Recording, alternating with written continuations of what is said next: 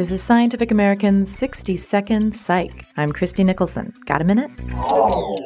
It was in 1934 when a Westchester stockbroker, Bill Wilson, promised his wife he'd never drink again. Then, during the following spring, he nearly fell off the wagon. And in a desperate move, he called a local surgeon and drunk, Bob Smith. It was that conversation that marked the first meeting of Alcoholics Anonymous. Celebrating its 75th anniversary this year, AA, with its 12 guiding principles to sobriety, is a hallmark institution for addicts. But does it work? Well, a 2006 study published in Alcoholism Clinical and Experimental Research followed 349 drinkers over five years, and they found that success rates correlated with the frequency and length of AA attendance. Of those who dropped out of AA after the first year, only 43% were still sober at year five.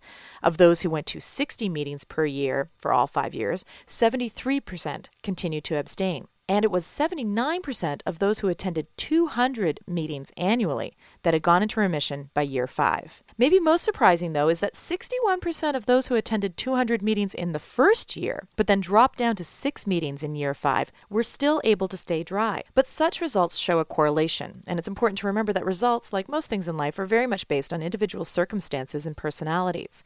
Nonetheless, most long term studies conclude that if one sticks with AA for the long haul, at least five years, then chances for permanent abstinence steadily increase. Thanks for the minute. For Scientific American's 60 Second Psych, I'm Christie Nicholson.